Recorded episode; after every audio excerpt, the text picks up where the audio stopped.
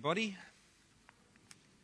Last week we looked at how God chose to reveal himself to the neonate nation of Israel at the base of Mount Sinai, some three months and three days after they'd come out of Egypt.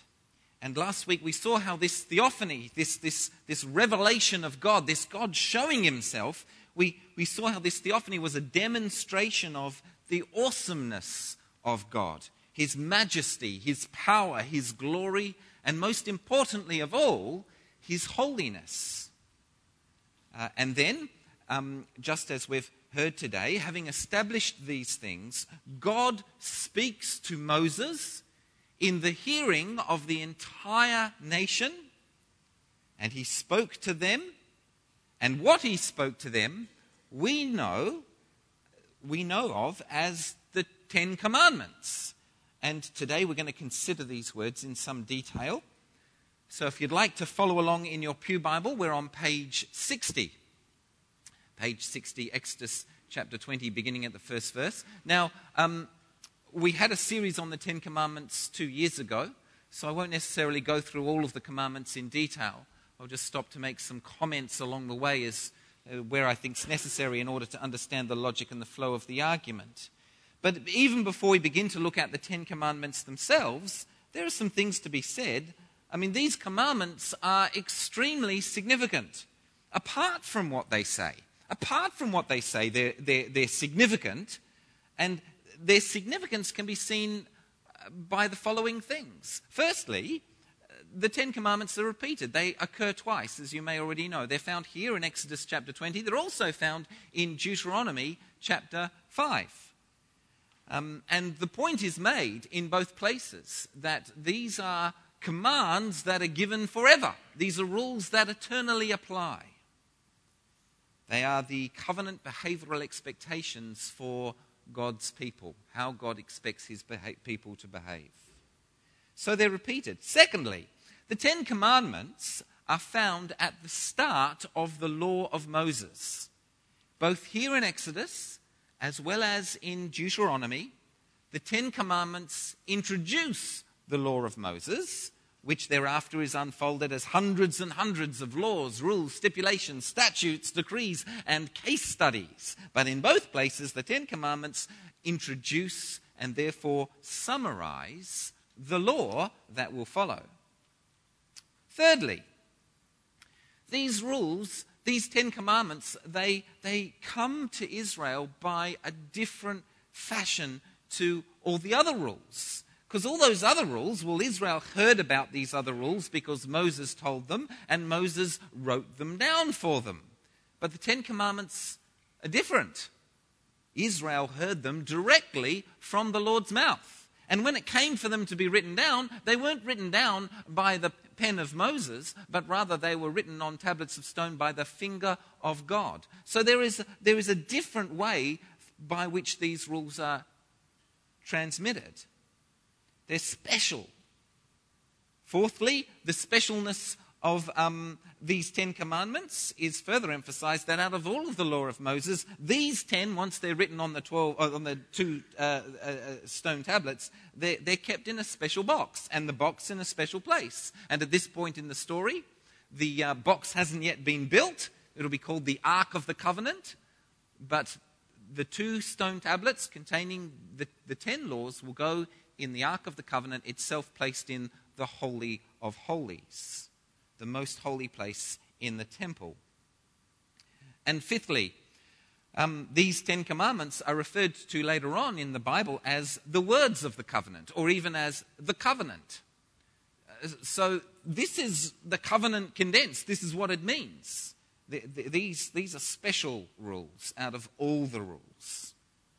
Uh, these 10 rules lay out the behavioral expectations of the covenant, how Israel is expected to behave. And they summarize all the law that will come after them. And they, in turn, can be summarized by two summary statements, which are love the Lord your God with all your heart and all your soul and all your mind, and love your love your neighbor as yourself. So, that's, that's how these 10 rules are special and different. Now, let's have a look at what they say. Um, the first four rules outline what it means to love the Lord with all your heart and with all your soul and all your mind. How do we love God? Well, verse 2 I am the Lord your God who brought you out of Egypt, out of the land of slavery. Uh, this is an identity statement, just so we know exactly who we're talking about, just so we know who's who. The statement establishes that the people of Israel have been saved by grace in accordance with promises made to Abraham some 500 years ago by Yahweh the Lord. Um, uh, and as I explained three weeks ago when I taught on covenants, Israel's belonging to the Lord by covenant is unconditional the blessings of the covenant are conditional, conditional upon obedience, obedience to the rules that will follow. But they've been saved by grace. They weren't saved because they were good and they kept the rules. No, they were saved because God is compassionate and merciful. And now that they have been saved, this, this is how God expects them to behave. They've been saved by grace. And this opening line reminds us and them of what they've been saved from. They've been saved from slavery, slavery in somebody else's land. And the logical implication is, is that freedom is to be found in belonging to God and in obeying his rules. Um, this is all about freedom. It's not a list of do's. That would be enslaving. Do this, do this, do this, do this, do this, do that would be enslaving. This is, this is about freedom. You're free. Just don't do that. Because if you do, you'll go back into slavery. This is a definition of freedom.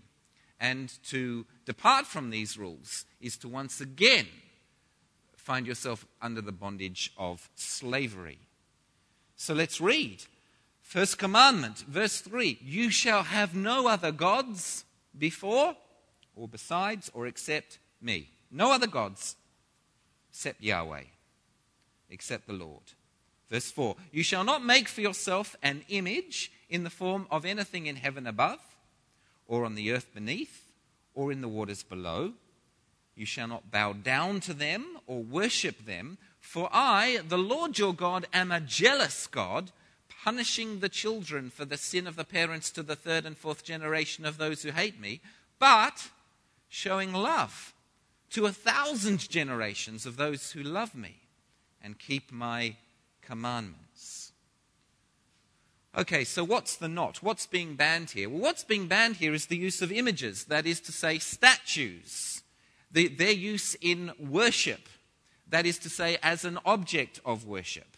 Um, God is not shutting down the visual arts in religious contexts, but rather what he is doing is, is he's saying that this ubiquitous practice of humanity that was known everywhere at that time, the making of statues, and people would bow down and worship the statue because the statue was in the image of the deity that was being worshipped. So you would worship the statue, which was in the image of your god or goddess.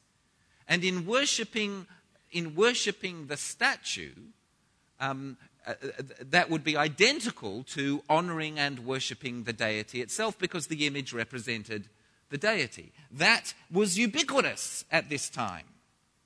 That's how everybody worshipped. It was so obvious to the ancient mind that this was the way that you worshipped your god or your goddess or your deity that it was perhaps even inconceivable what would worship without images even look like. Who could imagine that?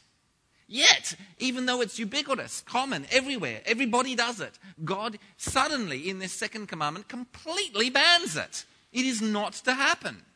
No images as the object of worship.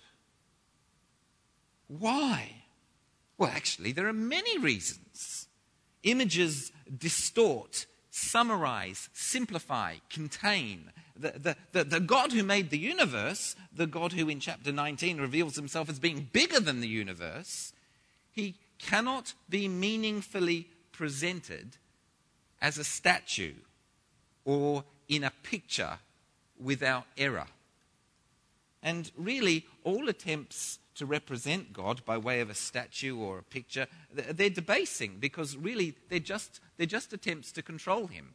And, and that's the heart of idolatry. The heart of idolatry is trying to get the deity to do your will, to bend his will to yours by one mechanism or another. So images are banned. Besides, and here's an even more important reason God has already set his image, his statue on planet Earth. Where is it to be found? Everywhere. Um, human beings are created in the image and likeness of God. We are the God statues. We represent, we are to represent God to each other and to the rest of the creation. We're created, we are the image. We are created, male and female, boys and girls, men and women. We are created in the image and likeness of God. And he's, God, actually, interestingly, right in Genesis chapter 1, he's, he's happy with those limitations as long as there's no distortion, which is a really extraordinary idea, isn't it? It actually means that, you know, any one of us, we can walk up to each other and say, Hi, my name is Stephen Daly. I represent God. And so do you, by the way. Um, isn't that wonderful? Um, but it also means, I mean, is Stephen Daly, is, is Kim Carley, are we, are we representing God faithfully? Well, uh, we're doing our best. Um, I, I, hope so. But, but what it means, of course, is that if, if you did shake the hands of a human being who perfectly represented God, um, that person would be a perfect human being. To be a perfect human being is to perfectly represent God, which is wonderful. But there it is in Genesis 1, but now it's resonating here in, in Exodus chapter 20 that if we were to ever meet a perfect son of Adam, if we were ever to meet a perfect Son of Man, that person logically would also have to be perfectly the Son of God, the one who shows us exactly who God is. And that's established right at the beginning of the Bible. That's why images are banned. God's already set up his image on earth. So don't make statues.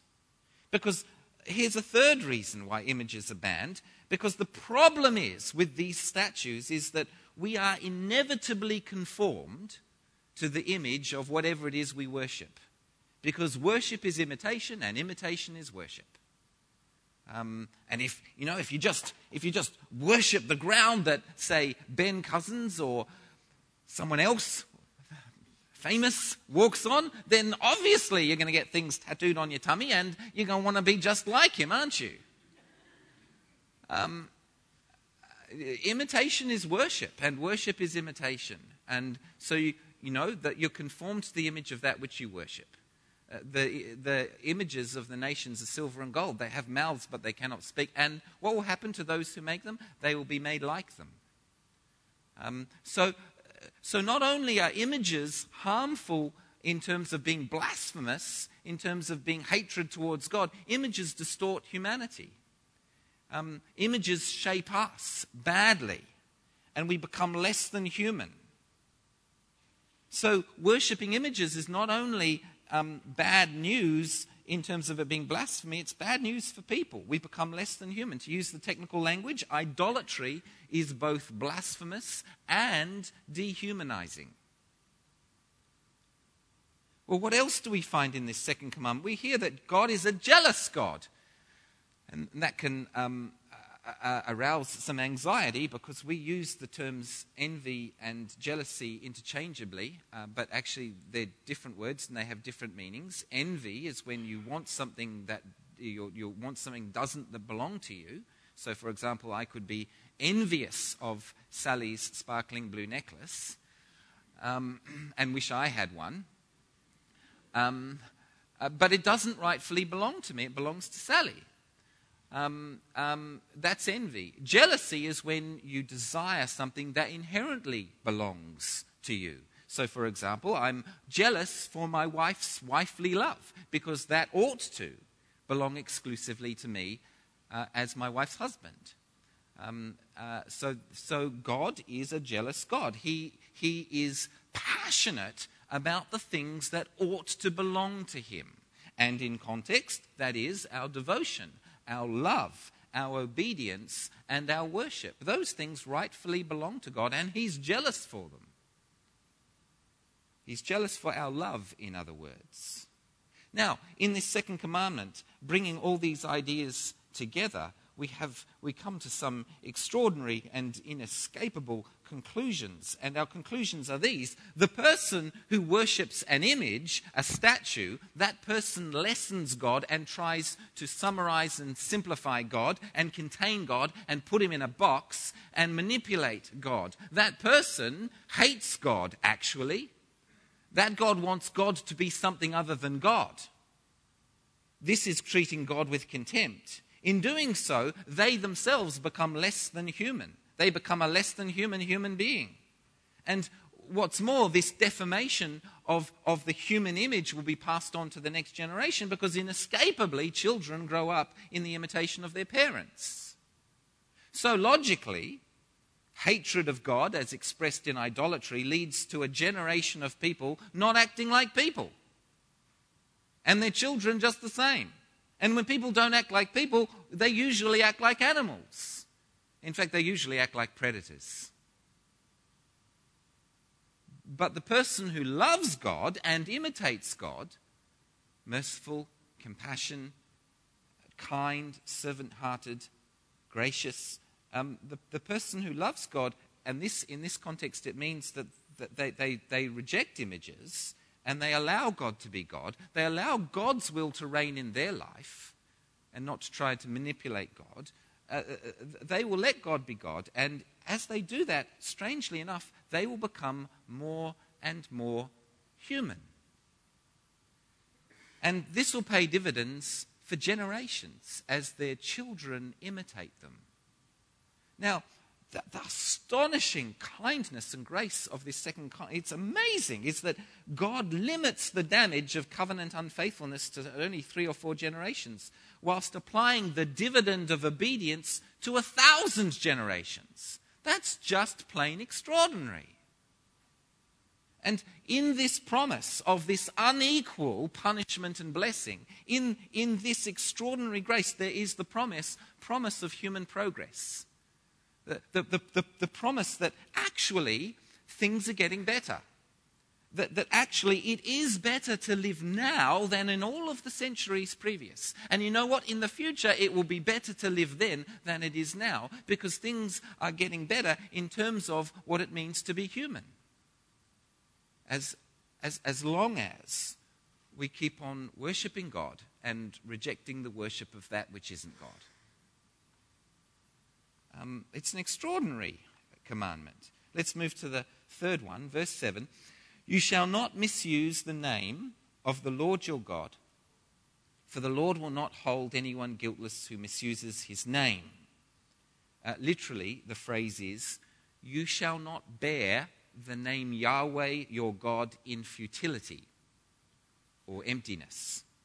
Um, this isn't simply about what you say, it's about how you will not misrepresent the name of Yahweh. Uh, you cannot be someone who belongs to Yahweh God and act as though you belonged to another God. That's the point, the essence of this command. The equivalent for us would be you shall not wear the name Christian without behaving like a Christian in the imitation of Jesus. You cannot wear God's name and act as though you belong to another God, is this third commandment. Um, fourth, at verse 8, remember the Sabbath day by keeping it holy. Six days you shall labor and do all your work, but the seventh day is a Sabbath to the Lord your God.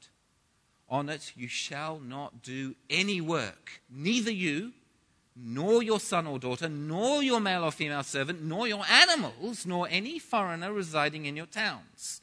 For in six days the Lord made the heavens and the earth, the sea, and all that is in them, but he rested on the seventh day. Therefore the Lord blessed the Sabbath day and made it holy. Um, well, this is a crossover commandment. There are four commandments which teach us about loving God and seven commandments that teach us about loving people. Um, that makes 11. Uh, that's because this is the crossover one. This is about both loving God and loving people, isn't it?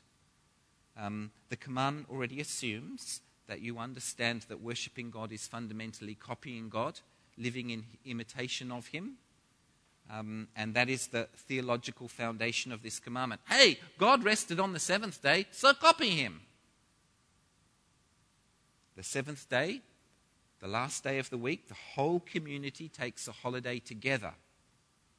Rest together, time together, worship together. And uh, if you think about it, this command is uh, obviously a nonsense command, an incoherent task description. I mean, if pushed too literally, I mean, what's work? Is getting out of bed work? Brushing your teeth work?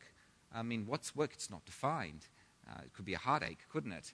Uh, farmers can't totally neglect their animals on the Sabbath, nor parents their children, although many attempted. Um, uh, carers, nor can carers uh, neglect the care of the sick on the seventh day. You, you know, doctors and nurses and hospitals, they don't cl- close down one day in seven. Um, so this command wakes us up suddenly to the idea that obedience, obedience must be something, um, you, you, there must be some parting of the road here. And actually, this, this command shows us obedience to the laws of God actually must be by faith, which is a relationship of uh, an ongoing relationship in which there's prayer. Um, it, it's by faith, not by legalism. Otherwise, you just tie yourself up in knots and be a slave again. Um, it's an interesting, very, Jesus has some very interesting things to say about this fourth commandment, but that's a sermon for another day. Um, we now have six commandments that follow about how to love people. Honor your father and mother. Verse 12 Honor your father and mother so that you may live long in the land the Lord your God is giving you. Now, um, from the perspective of a traditional Middle Eastern society, what we're expecting is obey your father, for he is the head of the household. But that's not what it says. It doesn't say obey, it says honor.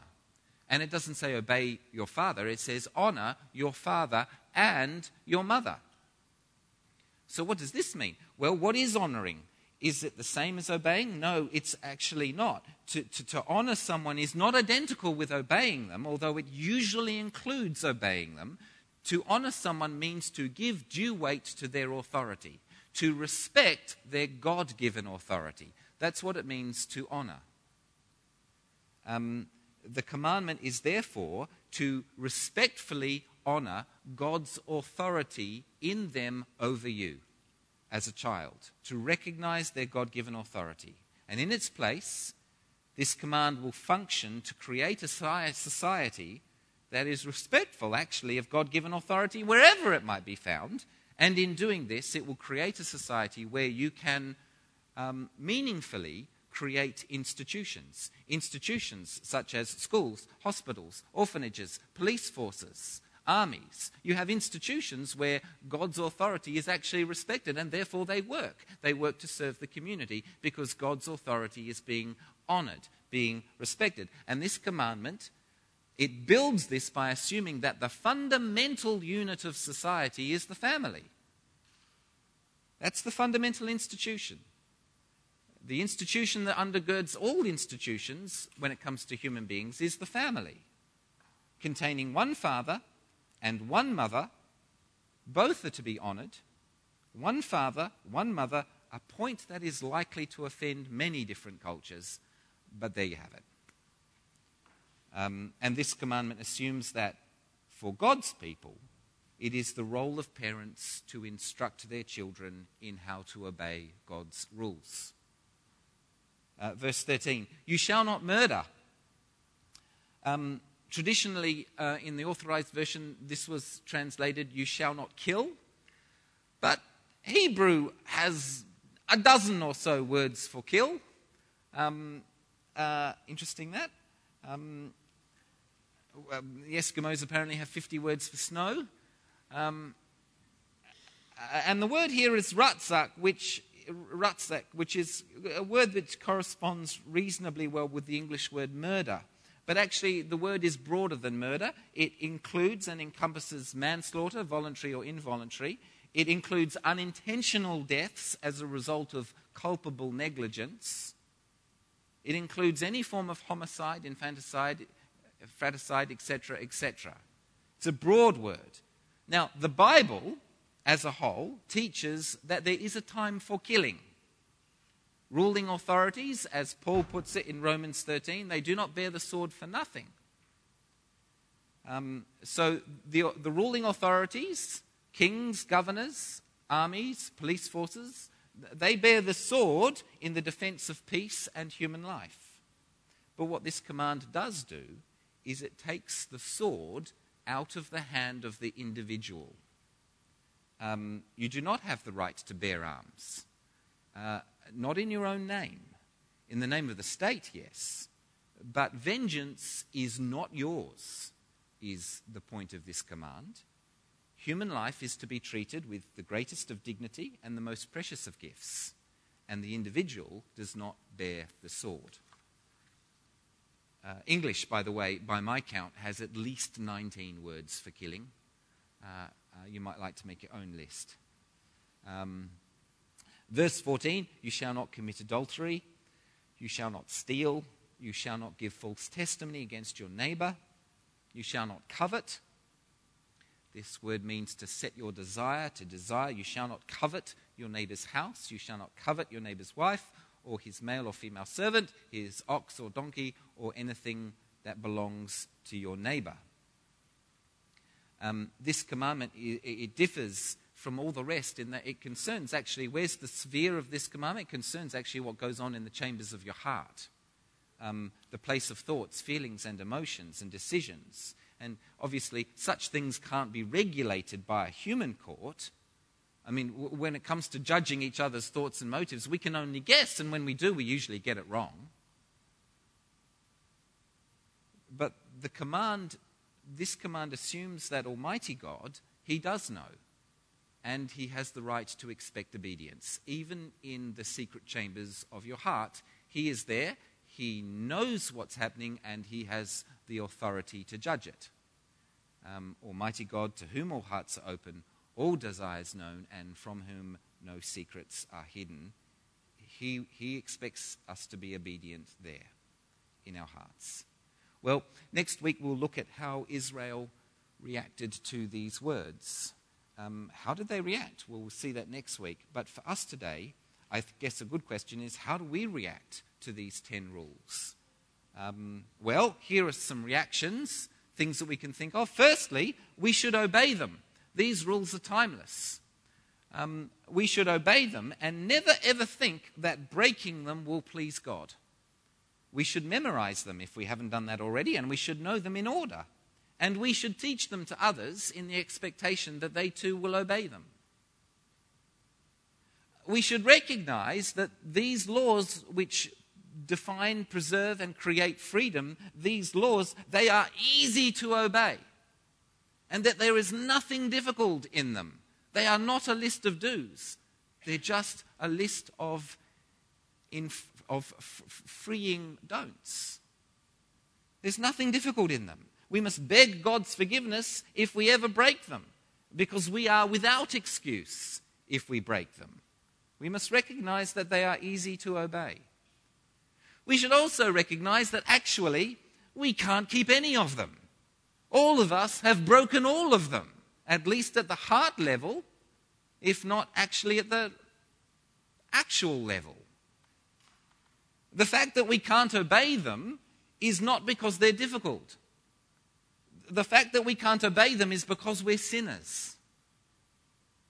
And I'm not suggesting that we break every command at every opportunity, but I am saying that our record on every commandment is inadequate. To keep the Sabbath mostly is to not keep the Sabbath. But if the law that was given was in practice impossible, why was it given? Well, it was given for this reason. Just as last week, Exodus chapter 19, we have a shaking mountain that's on fire and billowing with smoke. And that, that, that, that shaking, terrifying mountain reveals something of the holiness of God. So, too, in its own way, the law of Moses reveals the holiness of God. And if a violently shaking mountain that's on fire and billowing smoke scares us, then these rules should really make us soil our pants. Because these rules, as a vehicle of holiness, a teaching tool, all about holiness, they show us that they show us what it means to be holy and they show us that we are not holy. Whether we are a Jew or a Gentile, the Ten Commandments, when they're doing their job properly, work so as to shut our mouths when we are in the presence of God. To use Paul's words, through the law, we become conscious of sin. These laws were given to us by God in order to drive us to Jesus. And when we're conscious of sin, we ask God to forgive us and we plead the protection from His holiness that only He can give. And timelessly, that protection is the blood of Christ. Because these, these laws are easy to keep, and Jesus is the only one who kept them. And he kept them without a slip, without a blip. He was blameless and sinless. Dying on the cross, Jesus paid the price for our covenantal unfaithfulness. And death was conquered when his Father raised him from the dead on the third day. Jesus died for us. That was the Father's plan and the Son's will. And on that basis, we too are saved out of slavery slavery to sin, slavery to sin, slavery to sin that would have led to judgment, condemnation, and eternal separation from God. Um, what the New Testament announces is that actually, when we put our faith in Jesus, we get his blessings. We are counted because he took the covenant curse. He gives us freely the covenant blessing. We're counted, forgiven, blameless, without accusation, stain, wrinkle, or blemish in the presence of God, a holy God. His blood is the protection that God has provided. What that means is, is that the law, these rules, they no longer have the same hold over us, leading to destruction, leading to captivity to, through, the, through our own disobedience, because the, the, the, the, the punishment has already been paid. And for us, then, having been forgiven by grace through faith, we can uphold the law as, the, as a vehicle that demonstrates God's holiness and as a vehicle that will allow us to pursue God's holiness in our lives as we keep these commandments. And will we keep these commandments? Sure, we will. We're going to keep these commandments in the strength of the Holy Spirit, f- following Jesus. When we stumble, we're going to ask for forgiveness and we're going to get up and have another go, knowing that we're children. Uh, that that we belong, that, that our belonging is not conditional upon obedience. Knowing that actually we are holy, we are set apart for God's exclusive use, for, for all the leavening, for all the salt, for all the light, for all the ways in which God will make a difference in His world through His people. How He will make the world holy the, the Lord will be with uh, the Lord will be with you. The Lord is with you. The Lord be with you. Amen. Thank you.